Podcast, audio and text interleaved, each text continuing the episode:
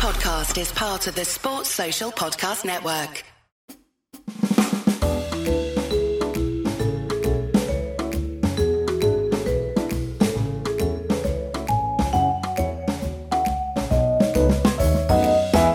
Welcome to the Wagon Wheel Podcast. I'm your host, Jarrod Kimber, and this show is part of the 99.94 network.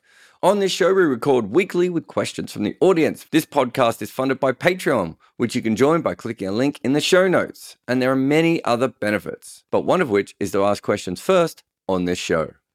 Renee said the, the women's IPL missed a trick by not restricting the bids of teams to just the IPL owners and also allowing an IPL owner to bid for a different city than the original IPL team.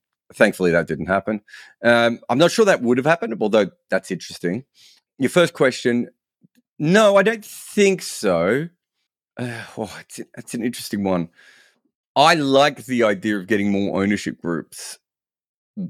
I was going to say, like, you know, wet wet their tongues, wet their whistles dip their toe in. I'm struggling for the right analogy. So from that perspective, no, I don't have a problem from it. I do think from a branding perspective, a management perspective, and everything else, it's going to be really tough for these teams to start up in a couple of months. Although I suppose we're going to see a similar thing with Major League Cricket and something that happens a lot in T20 cricket. So maybe we should be used to it by now.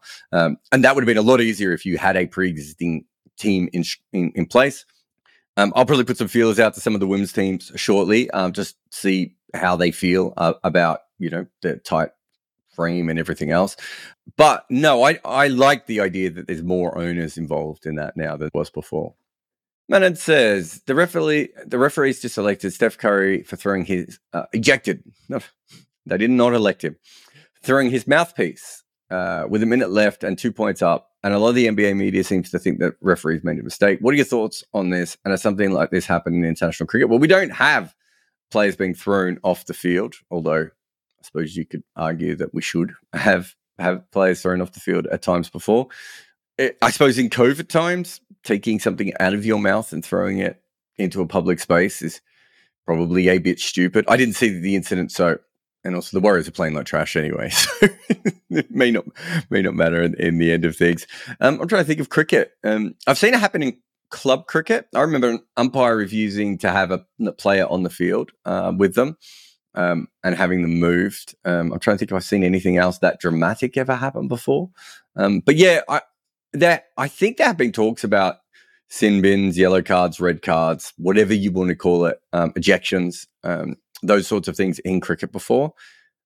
I would say that cricket players are fairly respectful. I can't think of too many times. I've seen certainly players lose their temper with umpires, but for whatever reason, it's probably a different kind of sport than football and and basketball and those sorts of sports, and it just it maybe doesn't go to the level. The interesting one that I saw the other day, um, I think must be from the Australian Open.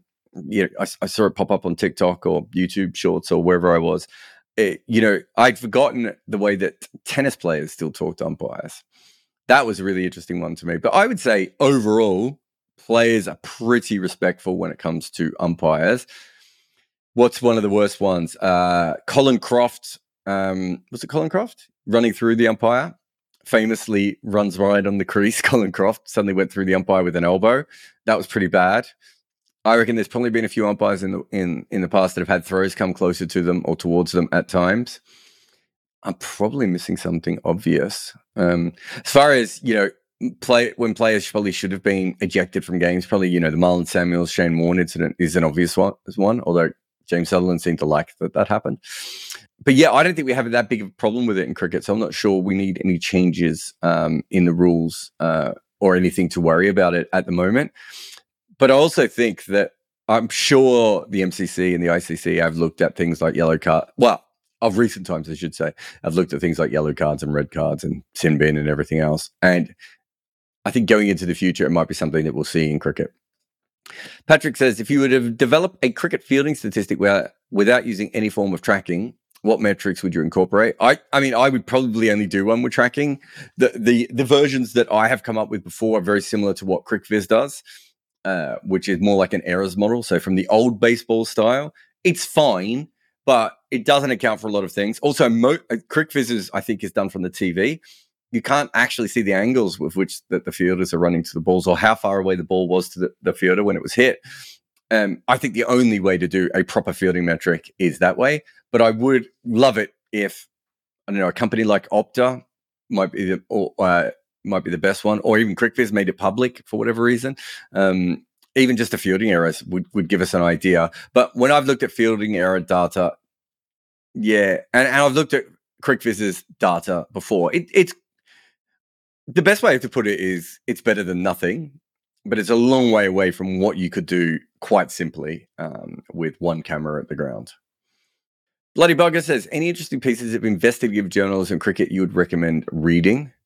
Uh, pieces can be as old as you want. There's a really good, and I've forgotten the name. There's a really good piece on Basil D'Oliveira that I want to say came out in the Nightwatchman, and it was going back through the old um, transcripts of the committee meetings and everything. Um, uh, was really interesting. Um, in, you know, into and you know, Peter Oborne's written about that, and um, other people, and you know, he's done some very good stuff. But I would say that was one of the most interesting. Ed Hawkins' book on match fixing is a very interesting uh, read from someone who's worked in the gambling industry quite a lot in cricket. Um, Death of a Gentleman's probably, you know, um, one of the, one of the more famous ones.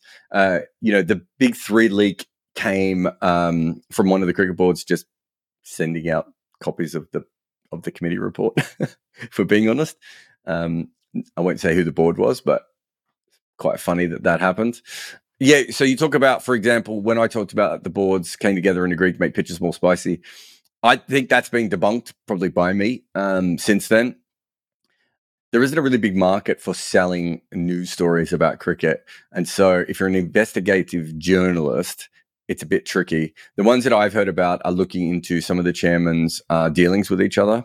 Um, and nothing has ever come of that. But, you know, business deals where like two chairmen, like one board did something for the other board, and then that chairman got a deal from there. There's also some, there's certainly been some allegations privately of, um, there's certainly been allegations privately of chairman taking less money from sponsors but getting a kickback directly themselves.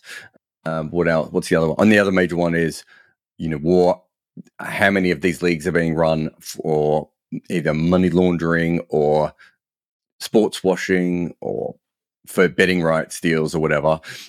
But when you go to publications with that, it's very rare. In fact, I know of a major publication looking at a big story at the moment and there's not a lot of money uh, that's been spent on it. The Al Jazeera documentary uh, probably came out what a few years after uh, Death of a Gentleman about match fixing. It's a, you know, I've been through that film a couple of times. I've talked to some of the people involved with it. They did some good work, and obviously they did break some incredible stories. But their bigger uh, um, uh, narrative maybe not quite there. So um, from that perspective, those are the ones that come off the top of my head. Uh, if you to understand the, the model when I had the Rawalpindi story, so someone tells me that PCB are going to, you know, contest this pitch. I'm like, great. And I tried to sell it to a bunch of places and no one wanted it. It's like, that's definitely a news story. It, sometimes it's really hard to sell that. And when you do sell it, you sell it for not very much money. Investigative journalism takes money and time and diligence. G- generally, what happens also is it's people from outside the sport. If you look at Death of a Gentleman, you know, me and um, Sam were on the fringes of cricket. If we were any more in the game, it would have been really hard. And it, it was hard anyway. You know, the ECB took my press accreditation away. ICC said they were going to take my press accreditation away. You know, other issues with other boards because of that film. Um, it's really, really hard to do it when you're a cricket journalist. And most sports investigative journalism is done outside. But there's no, like, Cricinfo don't have the ESPN investigative part of their, you know, I don't think they've done any cricket the I, remember I remember when we did the film um, and the Guardian and the Daily Mail were like, "Oh, we should have done this, but it would have cost too much money." And we're like, "Well, actually, wouldn't have cost too much money to get break the stories, to tell the whole story. It wouldn't cost that much money at all." But like to them, it was more than a few thousand dollars, so that was too much money for the, for what they thought it was worth. So it is really, really tough. Uh, Gary says, in the last show, you mentioned differences in how crowds from different nations support their teams. I'm wondering what are your observations. So, so England sort of sets a pattern of what an, a cricket observer is, which is probably a little bit more even-handed, um, a little bit more celebrating what the opposition do. Not not all the grounds, and you're certainly seeing through Headingley, maybe Edgbaston, less of that now. um, as they're becoming more normal home home fans. Um, Australia is very much like a football crowd, probably not a soccer crowd, but more like an Aussie rules or a rugby league crowd. Um, and you really notice that there. South Africa, you get South Africa doesn't have the people or the intensity of um, Australian cricket, but it does have a lot of the very, very like verbal things. So we've seen a lot of great, you know, Merv Hughes and Ben Stokes, Shane Warne. Um, there's another player as well I'm missing off that list, you know, being really heavily abused by South African fans. Uh, then you've got Asian fans, which is this, they're not all the same, but it's a similar kind of, there's a real buzz about Asian crowds that you don't get as much in uh, the Western crowds and everyone else. And then you got the West Indies, who are probably the most. They're probably like South, a bit like South Africa, but more intense in their, you know, abusive players, playing with players banter, very much like one on one, like one famous person or one loud person being involved with it, trying to stir up conversations. South Australia has that, but in Australia, it very quickly becomes a whole section of the crowd. Whereas in my experience in in um, West Indies and in South Africa, it's like that one person becomes the proxy for the crowd, and you have this sort of back and forth conversation where everyone's kind of listening, but it's one player and and um, uh, one member of the crowd. Uh, and India is yeah, just that intensity um, of, of uh, uh, you know of the crowds there.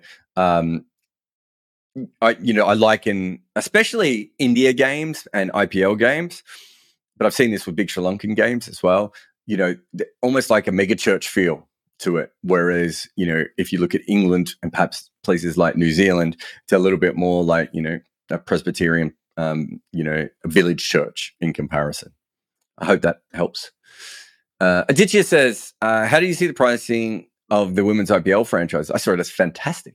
Uh, also, what do you make of the BCCI allowing five foreign players, including the associate player in in the eleven? So the pricing I thought was absolutely incredible. Again, proves it's hilarious how many times we have to prove that you know women's cricket or women's sport can make money.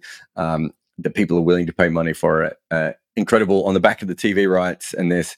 I think a lot. I, if it was me and I was you know, uh, talking to a company, I would have gone in with a $150 million bid and I would have got a team for that too. Um, I think it was silly um, that some of them thought they were going to be able to get them cheaper. And I think $150 million bid, I think in 10 years' time, you'd be laughing at that investment in a women's IPL team. Um, so I think uh, all the teams, everyone who got teams, I thought should be in a very good position. It might, it might be the situation where it's been slightly oversold at the moment. Um, you know, there seems to be a lot of hype and buzz around it my guess is when you factor in all the women's brands, the sporting brands, um, all the different products that you could sell um, av- available to you, and then it will get fairly decent ratings. I think they we should make a profit very very early on in a way that the men's teams did not, um, and I think it's just a brilliant investment going ahead. Uh, the five overseas players. I mean, that com- I love the associate player rule, but the five overseas players is because they don't think that Indian and women's cricket is strong enough. I think that's the simple point on that. Love that they brought the associate player in. I, have talked about this before. I interviewed, you know, for the general manager of the IPL. Um, uh, I know five years ago now, um, and that was something I wanted the men's um, league uh, to bring in. It's from a PR perspective, from a marketing perspective, from a social media perspective, it's all really good. It's also good from a cricket perspective. So I, think there's a lot of winners to that. Doing it for the women's game, I think, is a brilliant idea. I I know the BBL had flirted with it before, and obviously the hundred have Irish and Scottish players um, involved um, in in their league. But I just think this is it's it's a brilliant, brilliant concept, and I I'm trying to think if I've had conversations. I think Major League Cricket might be thinking about it as well. It, it really is a really solid way um, of doing things, and because associate cricket's so good now, um, I think it's this is the time to do it, right? Madden says the most expensive uh, WPL team was sold for 100, over 150 million dollars. Uh, so the five teams were sold for more than the eight initial IDI. Does it mean IPL? I'm a bit confused. Yeah, I mean it's a lot of money, but I think sport is worth a lot more money now, and also we know what this is. Um, if you're comparing, if you're comparing it to, um, you know, Major League Cricket, they got 150 million dollars in in financing. I'm assuming that probably by the time they start and all the owners are involved, it's probably going to be two, 220 million. It's just a guess. And they don't even have a league. And we don't know how many Americans are going to go turn up. I think we know in India that the IPL will be around in 10 years' time, which means that the women's IPL will most probably be around in 10 years' time. We've already seen the, the TV rights deal. I, I just think it's solid, solid play Christopher says, do batters who have more eccentric techniques and trigger movements tend to have bigger falls at the end of their career because their hand-eye coordination starts to go and struggles to cope with so many moving parts? I've never heard anyone. I, I, well, I would say that's probably less of a thought in cricket. The bigger thought in cricket is that players who play across the line tend to have a bigger problem um, as the end of their career comes about. I'm not sure how true that is. I thought Kevin Pietersen was very good at the end of his career. Um, I mean, you could say Sachin was still pretty good. I don't think I don't think they had comical drop offs, and I would say both of those players who probably played um, a little bit more across the line. Kevin Pietersen a lot, Sachin a little bit less. Uh, Graeme Smith, I'd, have to go back and check his numbers, um, but again, another player who played across the line. It's something that is said a lot in cricket. I mean, the best current one would be Steve Smith, who everyone is expecting this big savage drop off, and he certainly had a go slow period, but it didn't appear to be because he was playing across the line. It actually weirdly was with the balls, you know, back of a length outside off stump that seemed to be the bigger problem. And then the next part of that is that, um, uh, you know, you then have he's now in better form than he was in, you know, well, maybe not better form, but in the sort of film he was in a couple of years ago. But the the general thought is that that is the case. I, I still think the bowlers are worried about um you'd have to it'd have to be so bad and so dramatic um that I would have thought we would have noticed it. But Viv Richards is another one that we didn't notice it with. It feels to me like it's maybe one of those it's not a myth, and I'm sure it plays a part, but there are so many little things in your batting that as you get older, probably you can't do anymore. I would have thought one of the more important ones is the inability to sway away from short balls. So, what happens for people who've batted a lot in their life is their backs get very stiff. And at, it's, you know, just any sort of inflexibility against a short ball means you can't get away from it. So, it's not as if you're not, you might still be picking it up at the same speed, but your body can't shift and away from it. And so you see maybe older batters sometimes getting caught down the leg side a little bit more. You see the older batters getting hit, maybe gloving into the offside a little bit more, um, or you see them getting hit and then getting rattled in in their innings. And that, to me, is probably undersold, whereas what you're talking about, Christopher, is maybe oversold. But I've never seen data. I, you would have to you would have to map the trajectory of a bat and then um, and then map that with Hawkeye um, over a long period of time um, to be able to put that together. But of the uh, the very top players who play across the line, they tend to be able to play across the line their entire life, from what I can tell. Will, is it easy to improve the average of a fast scoring player uh, um, or increase the strike rate of a slower player who already has a higher average? That's a really good question. I think I lean more towards the fact that if you can attack you can be trained in which balls to attack and when in an easier way than if your natural inclination, if you don't have power or you don't have freedom within your batting. I think that is a very hard thing to suddenly manufacture later in your career. Whereas I think it would be, I think if you can work with Andre Russell or, you know, a player, a player like that, you can at least say to them, these are the balls we want you to attack. And these are the balls that you can knock for singles. Then you should be able to get their average up more than than someone else. The question is, do you and and and that hasn't happened that often. But the question is, do you want that to happen? Right? Because you really, I mean, Andre Russell was incredible because he averaged 30 for you know a good period of his career, but even averaging 25, the damage that he does to opposition game plans, um, and the you know the inability for teams to plan for him correctly is really, really uh, quite scary, I suppose, to teams. Um, and so because of that, you know, I remember talking to a IPL team during the, the peak of his powers, and they were like asking what to do. And I was saying, sure, surely you just bring your leg spinner on to start with. Um, and no matter when he's on. And and they were talking about the fact that um, does that mean they hold their leg spinner back? Which meant they had to change their plan. And it's a fair thing. And so when you can do that, it's very hard to game plan for someone like that.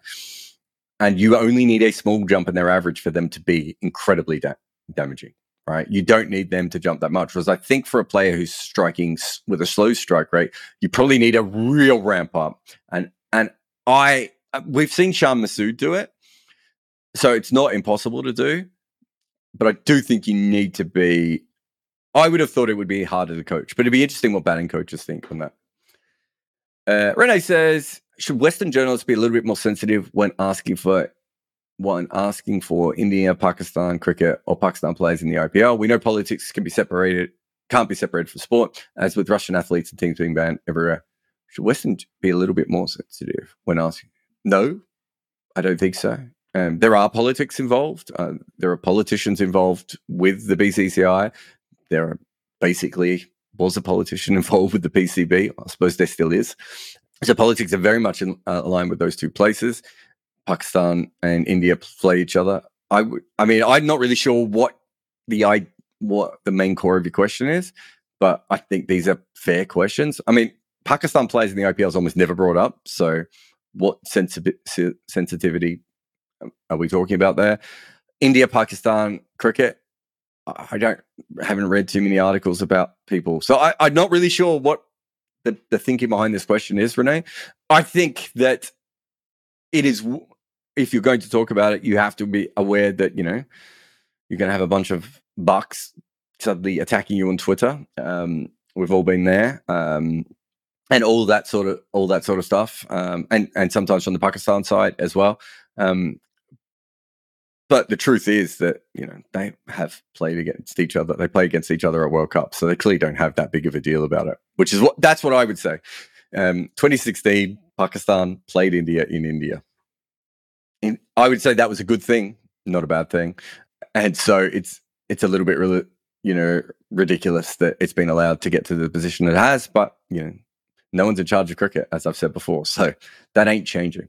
All right, let's have a brief break. And after the break, I'll finish off the Patreon and then I'll get to your questions. I'm not sure if there is a hairier sport than cricket. From the early greats W.G. Grace and the demon Fred Spofforth onwards, cricket has always been Hirsute, Boon, Gooch, and Dev with their upper lip work. Shoaib and Imran's incredible memes, not to mention Lillee's incredible chest rug. Our sport loves curated hair, and so does Manscaped. They just look after the bit that you can't see so if you want a cricket inspired downstairs pubic mustache, we can think of no item better than the Lawnmower 4.0 from Manscaped. Whether you're steaming in from the ladies' end or mounting a strenuous rear guard, always put your trust in Manscaped who will look after your lower order. So go to manscaped.com and buy their kit with my red Inker code, all one word, and get yourself 20% off and make yourself 20% sexier. Manon says, Do you think cricket players need a union? Yes, have a union. Uh, uh, Federation of International Cricket Association, Cricketers Association. I should know that. South Africa, West Indies, New Zealand, Australia, England. I think that's it. I think those are the player unions. Is Sri Lanka involved? Don't think so. Look, I think uh, I'm not an expert in uh, you know union culture in in in in the subcontinent, but you know union culture was obviously quite big in Australia, and that's where it was formed. It was actually formed in Australia kind of twice, once under Ian Chappell, then later under Tim May. It then became a very big thing, you know, um, throughout those other Western sort of countries. Obviously, West Indies have gone on strike twice. So the Players Union, uh, well, actually, in one case, they went on strike against the Players Union, but that's a whole other messy story for another time.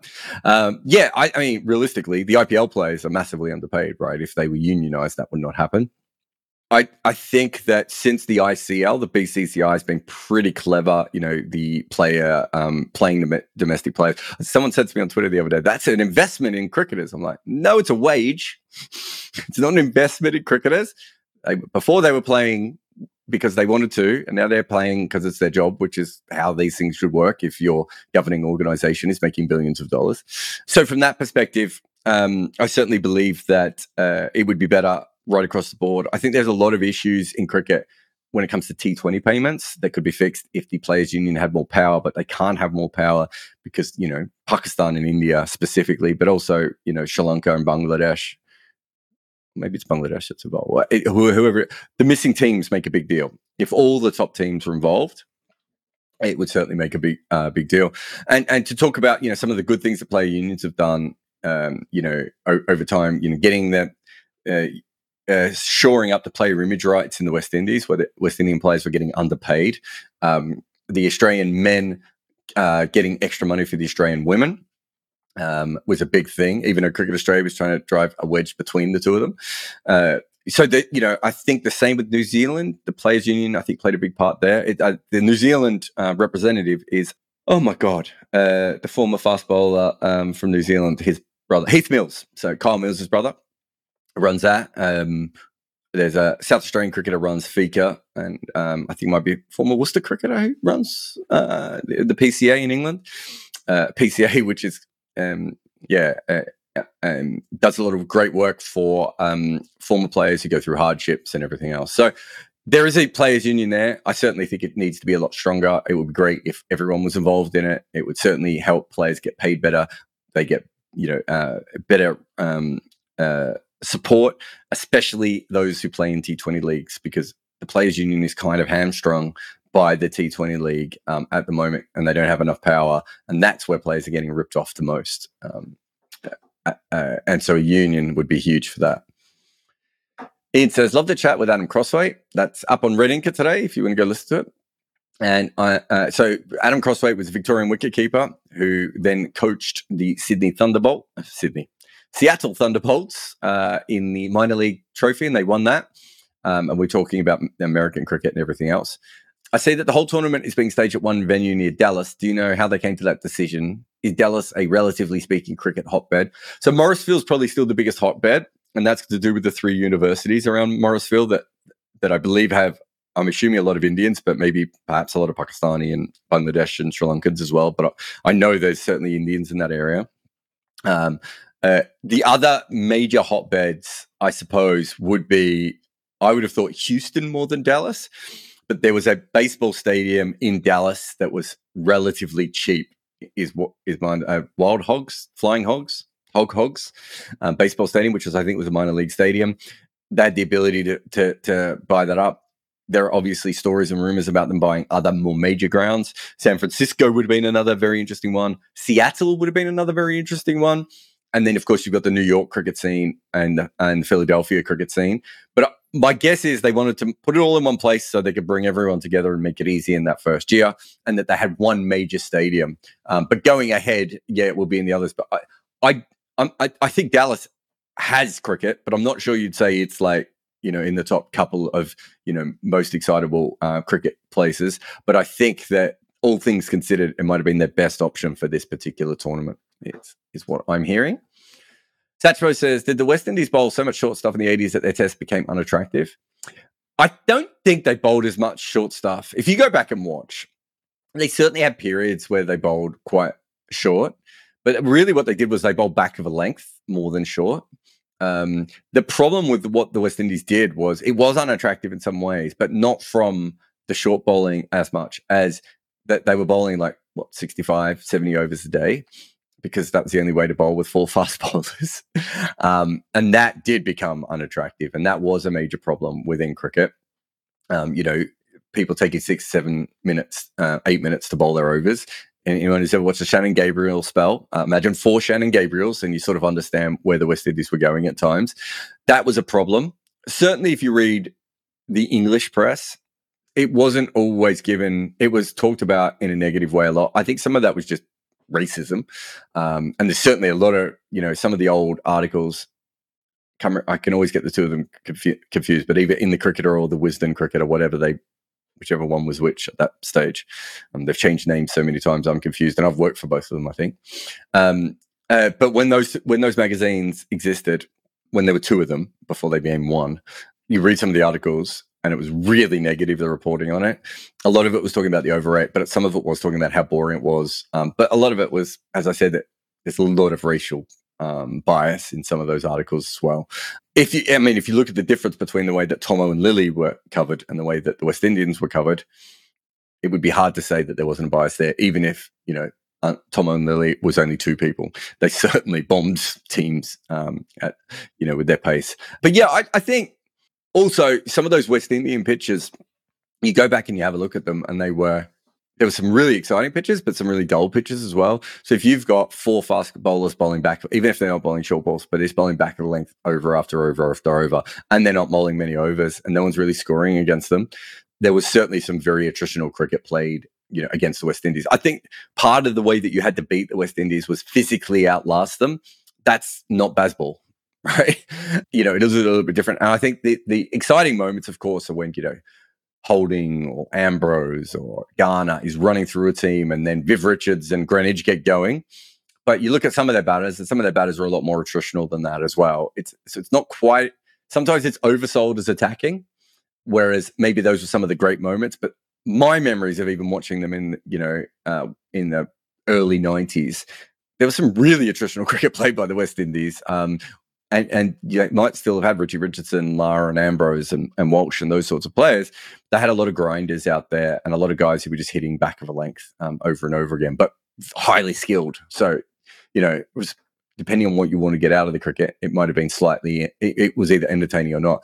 I don't think there's a there was not a definitive view that they were terrible to watch, but there's certainly not a definitive view that they were always great to watch either. Surf says, any thoughts on England, New Zealand? Uh, I think it's a really interesting series. I'm covering it for Talksport. I haven't quite got my head around um, it yet, uh, but I'll be commentating over at Talksport for that. Um, what I find really interesting is that over the last few years, New Zealand have been putting out fairly green pitches that I don't think quite do as much as they look like they're going to do, but other teams have really struggled against New Zealand's attacks on them. That means that there is sideways movement. How will England go if that is the case? But the other side of this is just this is not as good a New Zealand team. I think it has they have slipped back. The players that they've lost, you know, they haven't been able to replace BJ Watling. Not sure they've really replaced um, Ross Taylor. Uh, you know, obviously we don't know what bowlers uh, will play or are fit, and all those sorts of situ- all that sort of situation for them. I, I, it's a fascinating series. Really looking forward to it. Um, feels like there's about nine series starting before then, so it's a really busy period of cricket. Thomas says uh, the International League T20, still struggling to get my head around that, is not a sanctioned T20 tournament, but it's getting all the kudos and coverage that one would expect. At what point bar plays records the fact it's not sanctioned cease to matter? I don't think it ever mattered. um, yeah, Kerry Packer series wasn't sanctioned. Um, we've certainly had you know series before that have done this. I don't think that really matters. It comes down to quality of cricket, which players are playing, uh, the time of the year it's on, the time zone, everything else people are going to watch or not. What percentage of people would you think have watched that understand that that's no not going on the players' um, you know T20 records? Probably very few. The, the other thing I would say is this whole thing about official records, like the ICC don't keep official records, right? So I'm not even sure why it would matter to anyone. It's such a bizarre thing.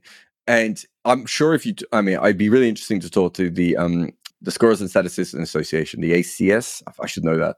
Uh, I forgot the, the, initials. But if I talk to them, it'd be really interesting to see what their members thought because they're more important than what the ICC think.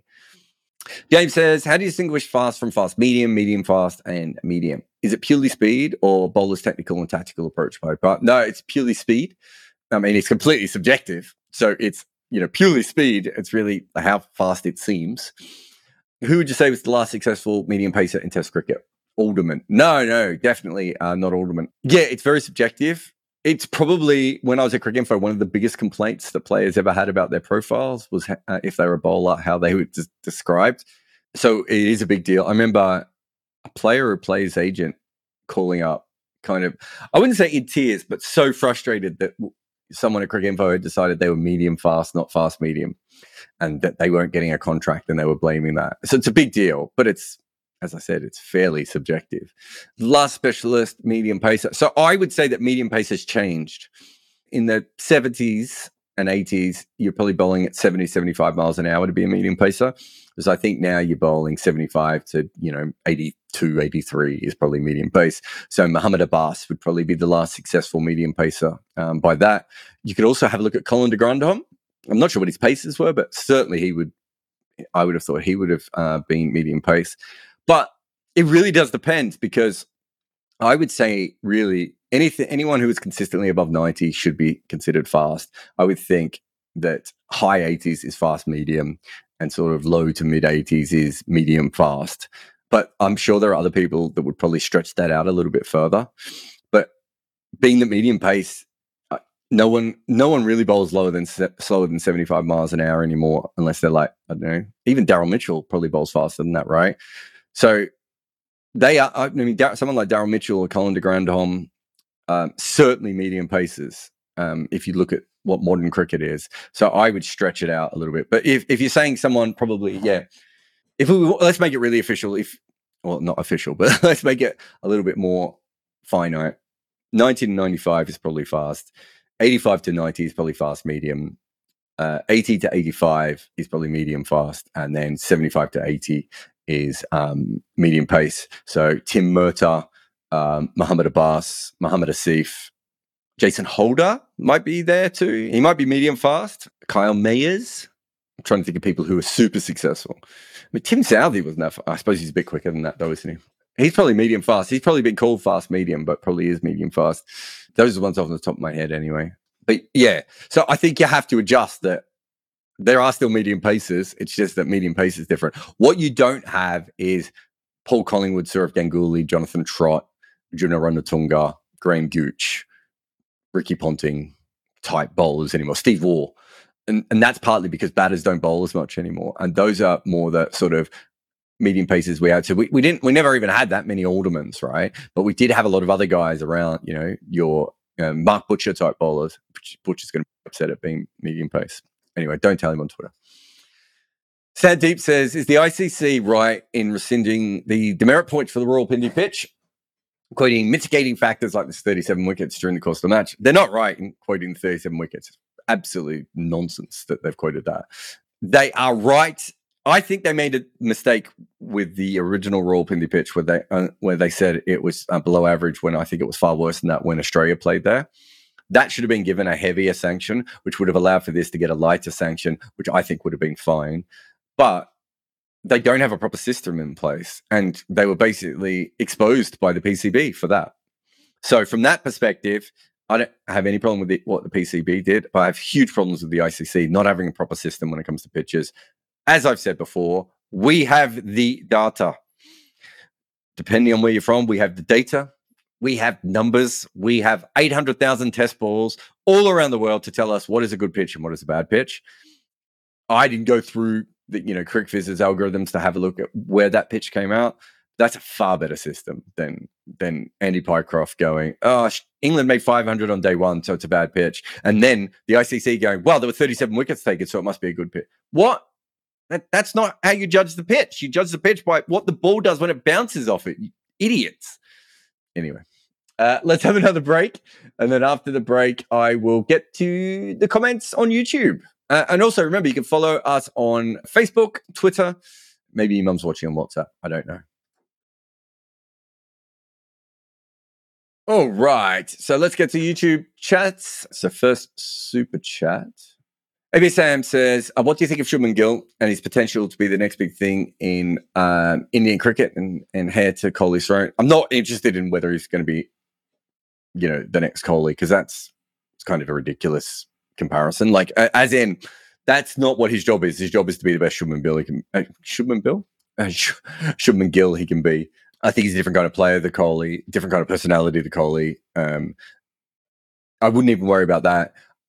I, think he's very sound technically. I'd have to.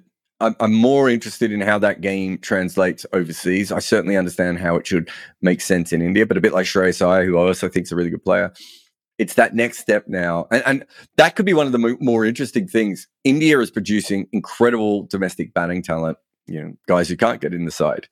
We know that there's not a problem there when it comes to talent what is India cricket going to do to be able to fast track some of these incredible t- players so that they can be successful in overseas conditions as quickly as possible? That that for me is is part of what I think about uh, with, with Shubman Gill so far.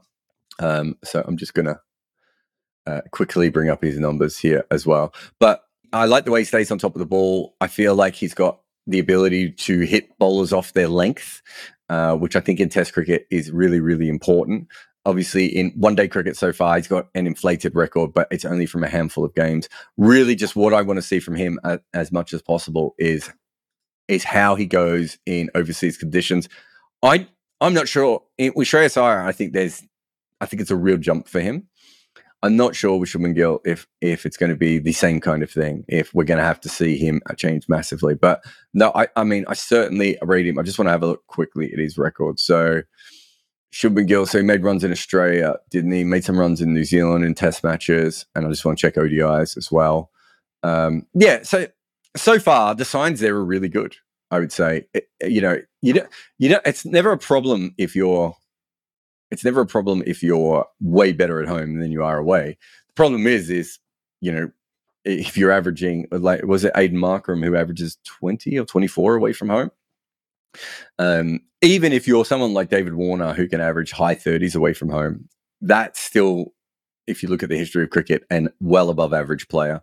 Um, so I don't think there's any p- problems with that. And so Shubman Gill, if he can average low 40s away from home, he would be a success. And I like I like a lot of his batting, and I certainly would be persevering with him. What is he, 23, 24 now?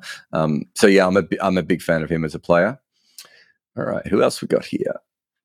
Max says, with Australia losing the group stages of the World Cup and Finch no longer in the ODI setup, Wade retiring, Warner, poor BBL, and World Cup. I wouldn't worry too much about Warner because he's had that a lot of times before and then suddenly snaps back. But yeah, the other guys certainly. Will they look to Inglis, Short, and Hardie? I think Inglis is certainly someone. Um, Philippe is another one that they're interested in. And there's a third one whose name I've forgotten now. Um, and then you Hardie is certainly someone that they're interested in. I haven't heard much about Shaw. I, I've, he's a. My guess is, and this is not talking to anyone, but just knowing how Australian cricket works, my guess is they're going to think he's not quite good enough to be banking on.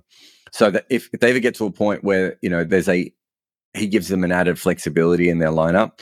He might be the you know tenth or eleventh player in. I don't think he's ever going to be in that core top eight players. Um, just but based on on what he's been so far, although he's you know, last couple of years he was pretty good. Obviously, he's been good again. Uh, Inglis they do back, um, and Hardie is it's obviously quite early on. I don't think they'll move to him um, straight away, but it, there's no doubt there's excitement there, and I've already heard that from people in in in Australian cricket. Jay says, "Why do visiting leg spinners have such poor test record in India?" 14 visiting spinners have taken 15 or more wickets, averaging below 30 and Benaud's the only le- leg in that list. My belief is that the leg spinners who visit India um, are generally slightly slower. So when you get, if you look at Shane Warne, he just didn't look quite quick enough to regularly bother people in India. And and I don't know if this is this is obviously speed off the pitch once the ball is being bowled. But if you compare when Shane Warne was bowling into Sri Lanka when he was bowling in India, it seemed like in Sri Lanka the ball was zipping off right? And if you count Murali as a wrist spinner, which I suppose technically he is, um, in the way that he actually imparted revs on the ball, um, if uh, he was another one who did very well in Sri Lanka, and so I would have thought that Sri Lanka gets more spin than India, but it crucially gets quicker spin than India. So CricViz have shown that Sri Lankan pitchers, I think, spin the most, uh, and, but it's the pace of the spin which is more important there. And I wonder how many of the spinners have come in have not been particularly quick. When you bowl leg spin, you're putting more revolutions on the ball than an off spinner. And also, with an off spinner, they can get a lot of their pace just by having a fast arm action. Whereas in leg spin, you already have quite a fast arm action. The ball just doesn't come out very fast. Um, and so it should make, so it makes sense then that if the ball is a little bit slower, that the as the ball comes off the pitch a little bit slower, then those finger spinners might be more use. That is my guess. It's not. It's not a great answer, but if you look at the, you know, the the two great consistent leg spinners that India had, they were both quick in their period. Right. So Chandrasekhar was quick for his time and Anil Kumble was quick for his time. I don't think that's a mistake. And I think a lot of very good leg spinners, when they've probably turned up in places like India, don't have that kind of speed. It's really hard to bowl leg spin quicker. What Kuldeep Yadav has done is really, really interesting. I don't think I've seen another wrist spinner put that much pace on. And finger spinners, I've seen it happen a lot. Wrist spinners, it's not something I've seen that often. Jagal says, if you had to make an educated guess, which foreign player do you think will command the highest fee at the WIPL auction? Can I just say, just in the comments, uh, today. We've had WIPL and WPL. I'm going to have to, and I've seen it written down both by news organizations as two different things. We're going to have to pick an abbreviation for this thing very, very soon. I would have thought India doesn't produce a lot of wicket keepers. So the wicket keepers around the world that are um, that can hit would certainly be worth more money uh, based on that. So, I mean, India's main team doesn't have a wicketkeeper uh, who has a good strike rate off the top of my head. I think that's, I'm pretty sure that's right. Mostly they're getting concussed a lot, but that's a different story. So that's an interesting thing to check out. That we, uh, especially Alyssa Healy. Um, I would have thought. Just trying to think if there's any other wicketkeeper that's high up on that list. But yeah, uh, she is one that is interesting. You've then got the um, uh, Ashley Gardner and Danni Wyatt so Ashley Gardner is what probably more of a bowling all rounder, I suppose we would say. Smashes the ball um, around. Sorry, Ashley Gardner's the bowling all rounder, and Danni Wyatt's the batting all rounder. Though uh, Danni Wyatt, I'm just looking, uh, I had her numbers up here before. She's uh, last two years of international cricket, she got a strike rate of 129. Um, and you know, with potentially some part-time bowling available to her, McGrath is probably the best striker of the ball. Amelia Kerr is going to be another interesting one. It, it, what I'm interested in is will they go for youth, or which teams will go for youth, and which teams will go for instant impact, especially with you know with women's cricket. Uh, it's an, it's a new new field, so we don't know. Bowlers, bowlers, bowlers. Um, I'm trying to think. I suppose you'd be because you're going to have a few more players who are not quite at that top level with bowlers, are you going to prioritize pace? Um, because you're going to have a few domestic players playing in that tournament. Um, so if that's the case, you know, um, I suppose some of the quicker bowlers are a chance. Megan Schutt, you know, uh, might be a little bit old, older. As I said, they might be going for for that slightly younger um, uh, way of looking at things. Um, but yeah, I think those are the those are the players. Um, that I would be looking at at the moment. I'm trying to think if there's any all rounders. Yeah, I mean, Ellyse Perry's quite old, isn't she? I do Ashley Gardner. Um, trying to think of anyone else. Uh, what I'm also interested in is people like Gabby Lewis um, and some of the players who showed some stuff in the Fairbreak tournament. Uh, whether you know we might see a couple of the associate players go for good money as well. All right. William says, Do you know how top level domestic cricket came to be played by counties and states rather than by clubs like other sports? Well, it started before other sports. And uh, it was played by districts at that point. And I would say this is an English based thing.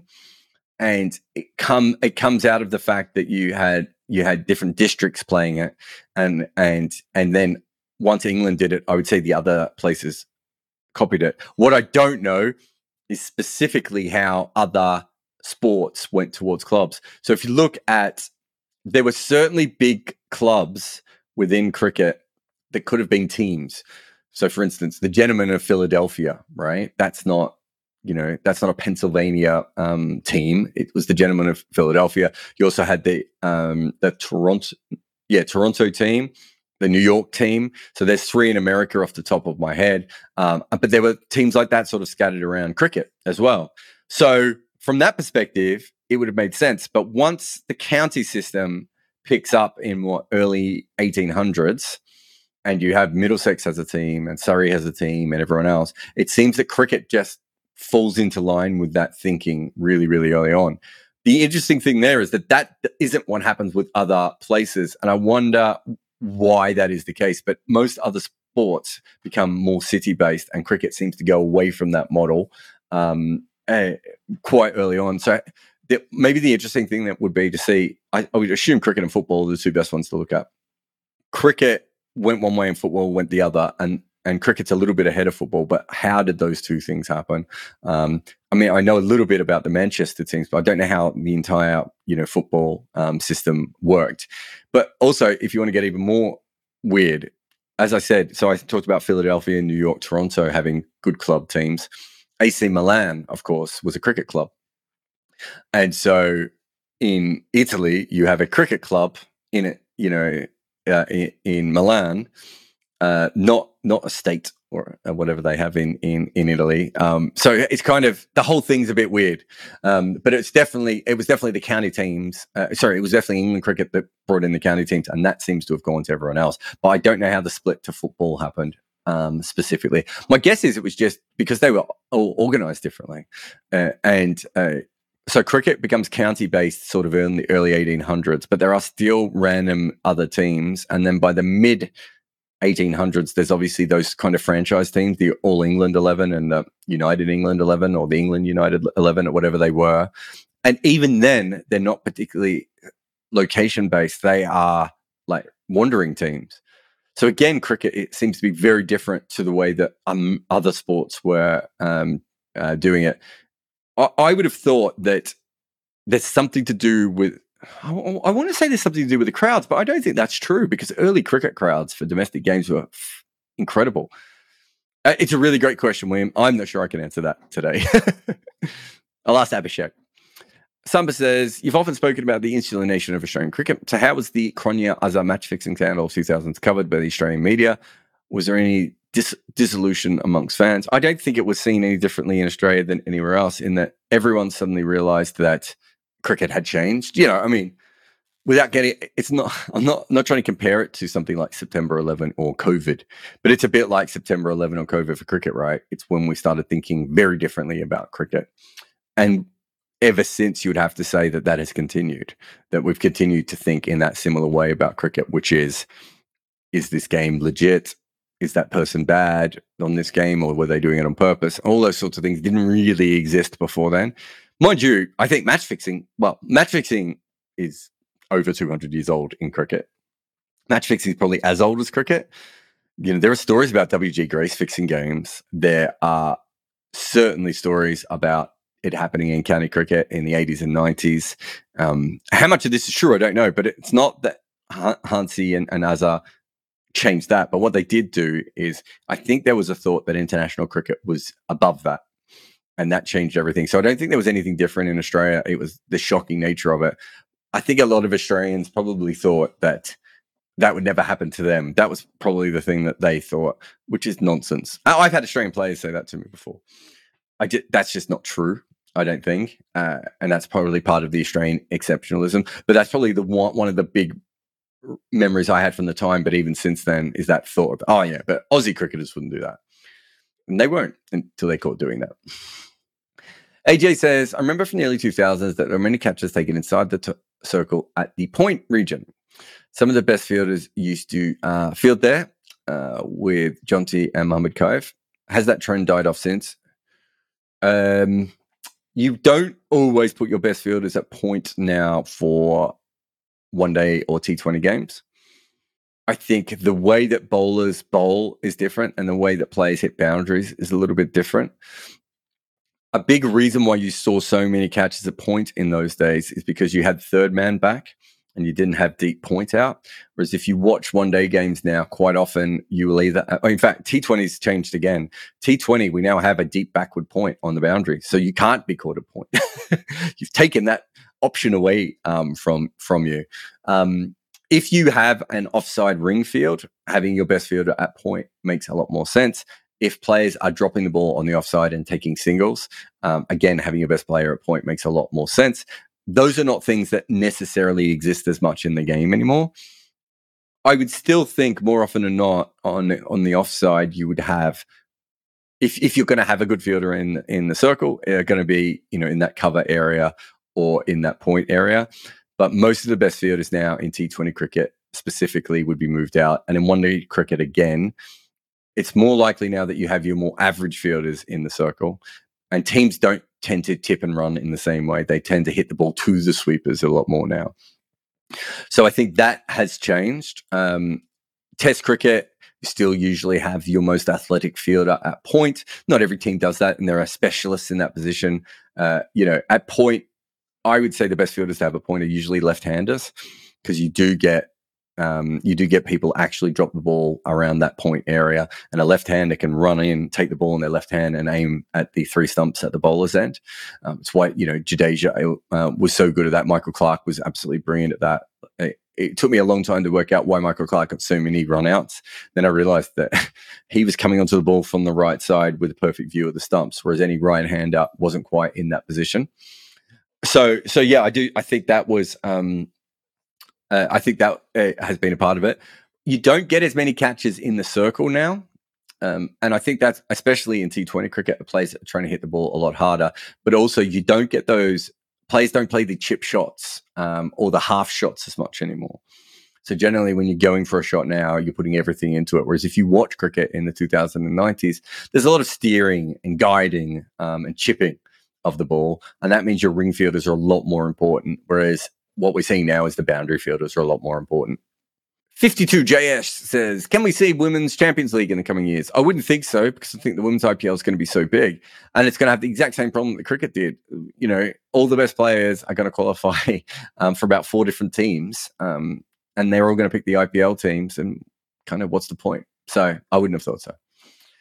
Pierce says, Why is the non striker run out issue so polarizing? It should not be that hard for a batter not to leave the crease. Is there precedence in other games? Uh, in other games, baseball has a lot of these, as you mentioned that sport. Trick plays are fetishized in other sports.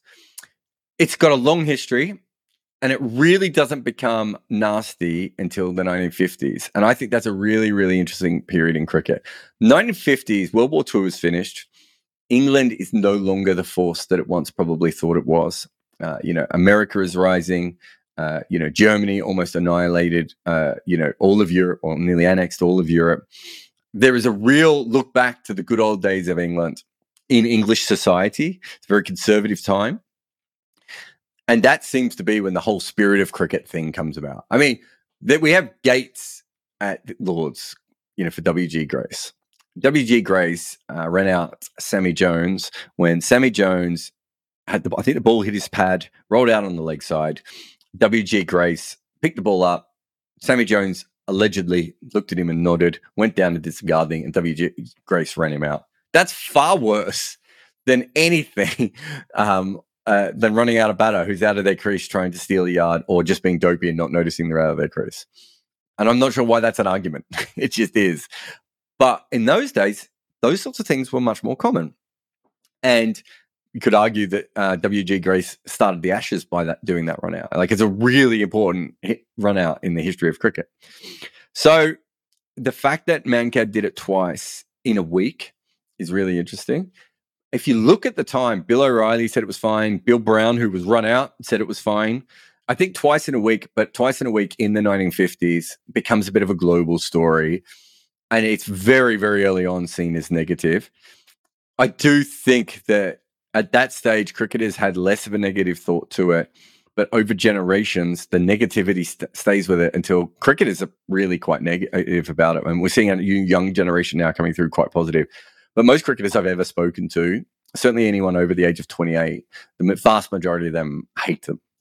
And I think cricket fans are probably, you know, hardcore cricket fans are certainly swinging the other way now. But, uh, uh you know, I've been pro Mankad online for 15 years, I can tell you that when I first started it, I was in the min- minority, and now it's getting you much closer to 50 50. But yeah, I do think the negative. I think it came from this conservative thing that it wasn't fair play. Spirit of cricket was really becoming a thing. The gentleman sport was really being pushed in that period, and these are all nonsense concepts, right?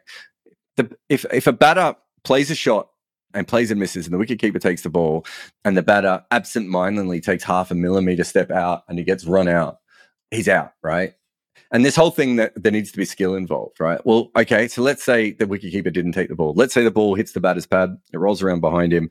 He thinks the wicketkeeper's picked it up and thrown it to cover already, hasn't realized he hasn't, takes a step out, and the wicketkeeper runs him out. There's no skill in that. The wicketkeeper just picked the ball up on the ground, had it in his hand, and he realized someone walked out. But no one would have, have any issue with that. And I do think that it does come back from this this big the, the big 1950s um, part of it. 1950s is quite a contentious part of cricket. A lot of chucking was going on in cricket at that stage. You had West Indies, India, and then Pakistan, you know, changing the shape of cricket a little bit and perhaps taking it away from England. England desperate to keep at the amateurism, um, yeah, amateur side of it alive, all those sorts of things. So I do think all those little things play a big part in in why we saw that um, happen. I'm actually, I'll do a video about it as well, but I think me and Abhishek um, Mukherjee are going to do a podcast uh, about the history of it. It's fascinating history. Ali says, How fundamentally different is women's cricket than men's cricket? Uh, do strategies, techniques, and tactics differ? The, the first thing that used to happen is happening a lot less is that there are a lot more runouts in women's cricket. And the reason for that is the circle's small. Very hard to steal singles. Um, that trend, I'd have to talk to John Leather, Hypercourse. Um, but last time I checked with him, with him, that seemed to be fading away. that was probably the first major trend I saw in women's cricket. The other one was that if you got on a ground that had big pockets, women could score a, a good woman batter could score two runs of ball really easy. Um, Claire Taylor was an absolute master of this. If there was any pockets on the ground, because the throws weren't that strong, that again has disappeared a little bit. Women are throwing twice as fast as they were when I first started watching women's cricket. Uh, that obviously the the bowling is probably I would say one of the major differences. Um, the spinners tend to probably roll the ball a little bit more just because they don't have the hand size, even with the smaller ball, to be able to get the same kind of revolutions. The pace is slower. Generally, over the last 15 years, it's been a much more skillful game, whereas men's cricket probably became much more power and athlete driven game. That doesn't seem to be happening as much anymore uh, within the women's game. Uh, but it's a game, it's a sport that you can still dominate as a batter by hitting a lot of boundaries in T20 cricket. Uh, and I mean, sorry, boundaries along the ground. Whereas obviously in men's T20 cricket, there aren't. I mean, Prithvi Shaw would be one of the few players on earth that would have, you know, five five to one boundary ratio. I think he's got a ridiculous high four to six ratio. Most players don't have that anymore. So it's a much more pure game in that point. And and also when you watch test bowling, there's a lot more um, there's a lot more probably patience and less um, you know explosiveness um, required at times. But yeah, I, I, I look at it as it's probably much more similar to like a very very well coached club cricket, whereas I think men's cricket is probably much more like really really hyper athletic gully cricket or backyard cricket if that makes sense. That you know, th- there seems to be more freaks in in men's cricket than there is in women's, and I think that's just part of the way that the professionalism is happening. But the last five years, I would actually say women's cricket has become a lot more like men's cricket. You know, a lot more boundaries being hit. Um, the athleticism in the field is certainly coming up. You know, you can't just get twos by hitting the ball out to the, the sweeper anymore. All those sorts of things are happening. Um, but it is it is certainly a game where, at the moment, still, and I don't think this will be the case in five years' time, but at the moment, still, the women seem to have much more sound techniques at times at that top level than the men do, but they don't have as much improvisation um, as the men do, and that is certainly changing. Um, you know, there are a lot of uh, the women now bowl the wobble ball, for instance, um, and they in England, it almost started, you know, it almost spread to women as quickly as it spread to men. Beforehand, those sorts of changes, like, you know, clearing your front leg and giving yourself room to whack, wasn't really a thing that women cricketers did before 2018 at all. Whereas you know that had been going on in men's cricket since 2010. So it is a it is different in that perspective as well. Uh, final one, Trion says, "Will cricket become like football clubs, franchise cricket? Uh, how do you think that will play out?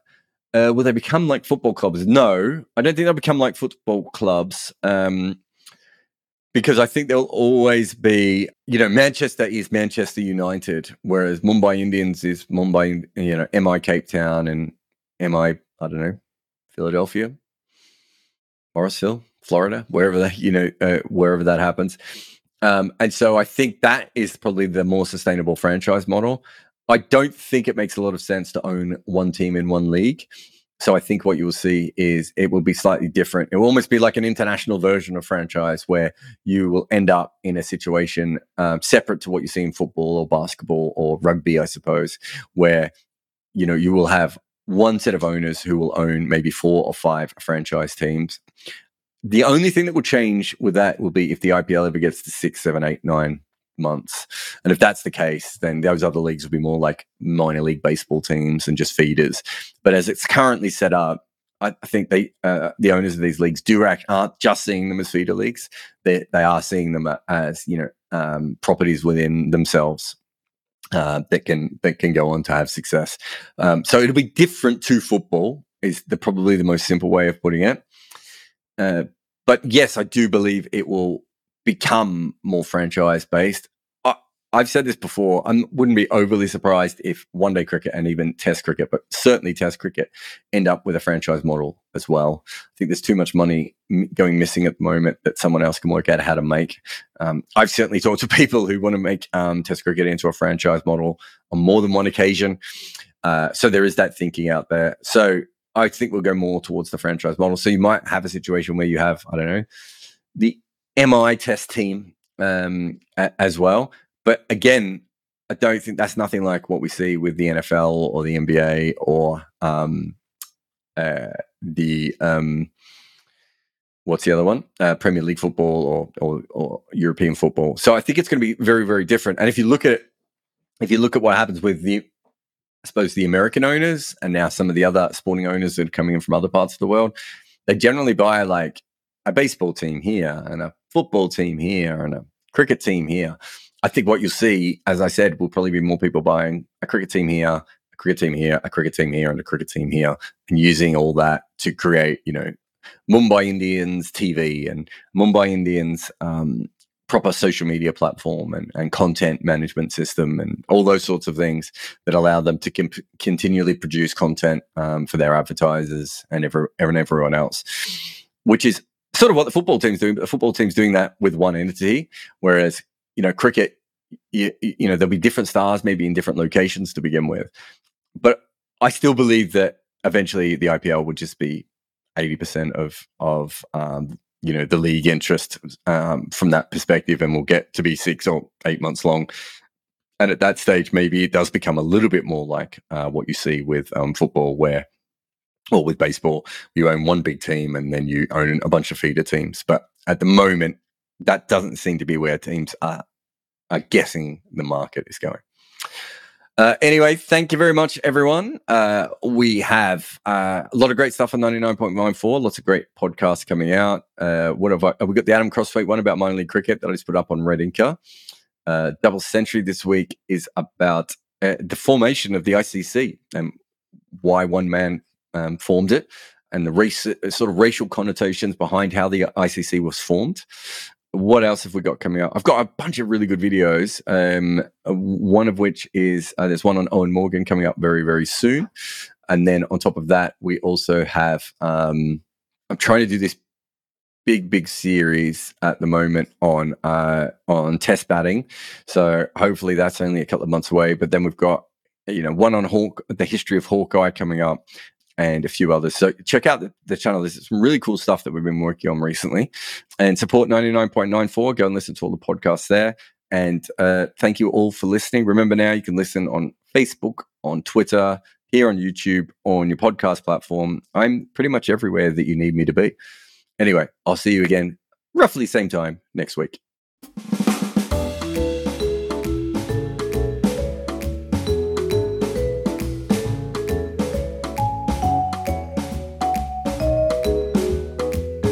Thanks for listening to Wagon Wheel on 99.94. Remember to download our app or just search for 99.94 where you find podcasts or on YouTube. This show has an ad free version via Patreon, which also allows you to ask questions before anyone else and many other extras as well. There is a link in the show notes. And if you want more content, well, I have good news for you because we have a lot of things. You can follow us on YouTube where we make all kind of crazy stuff like complete history of New Zealand opening batters and how Kagiso Rabada was dismissed from a zombie ball. We do a similar thing on TikTok. I also have an emailer that sends out a couple of columns a week, and we run another podcast called Double Century on the history of cricket. This podcast is hosted by me, Jarrod Kimber. It is produced by Nick McCorriston. We also have a great support team from 42 with Rati Joshi on socials, Orajoti Sainapia producing podcasts, Maida Akam producing some of the shows, and Makunda Banreddy as the head of YouTube content.